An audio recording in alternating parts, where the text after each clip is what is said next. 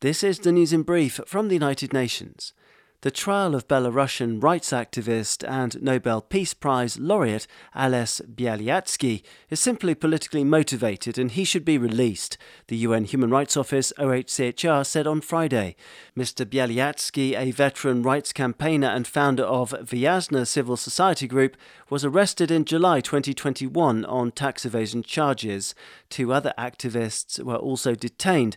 Their trial began on Thursday. UN Human Rights Office spokesperson Jeremy Laurence said that Mr. Bialiatski faces up to 12 years in jail if found guilty. The trio are among hundreds detained after a violent crackdown on anti government protests back in 2020. We call for the charges against them to be dropped and their immediate release from detention.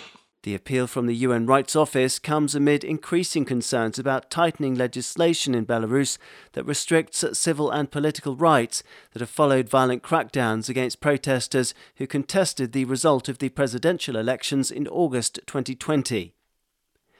Plans by the Biden administration to expand restrictions on people seeking refuge in the United States are not in line with refugee law standards, the UN Refugee Agency, UNHCR, said on Friday.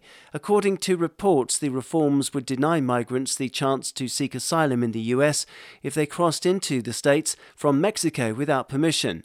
But Mr. Biden also said that up to 30,000 people per month from Cuba, Haiti, Nicaragua, and Venezuela could come legally if they meet a series of requirements, including finding a sponsor and being able to afford a plane ticket.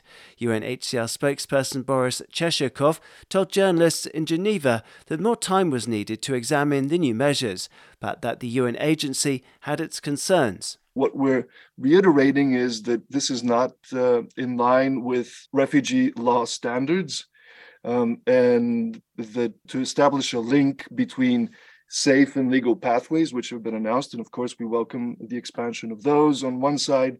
Uh, that are accessible for some people with curtailment of the right to seek asylum for many more who are ineligible for these pathways to Myanmar, where the military authorities who seized power in a coup nearly two years ago have been urged by the UN Human Rights Office OHCHR to release all political opponents still in detention. The OHCHR appeal on Friday for thousands of political prisoners came as others were released as part of an amnesty. Even as some were set free, another 22 were detained, so the situation continues, the UN Rights Office warned. Many prisoners have been tortured and badly treated for opposing the February 2021 coup, OHCHR said, before insisting that the pathway out of Myanmar's crisis was not by locking people up, but rather by allowing the free, full, and effective participation in political life. Daniel Johnson, UN News.